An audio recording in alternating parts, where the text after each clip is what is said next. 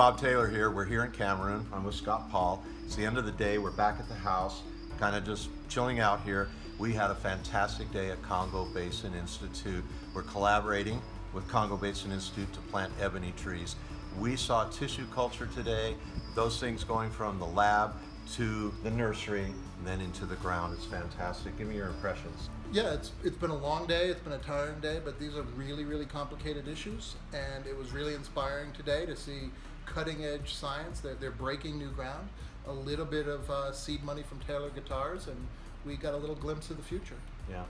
It is filled with scientists, foresters. We've got a laboratory.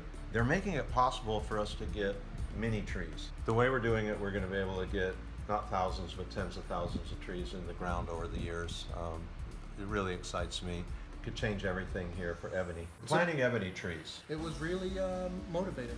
It, it, it blew my mind to see the tissue culture and just see the ebony trees lined up, ready to go from the laboratory to the nursery to the soil. It was fantastic.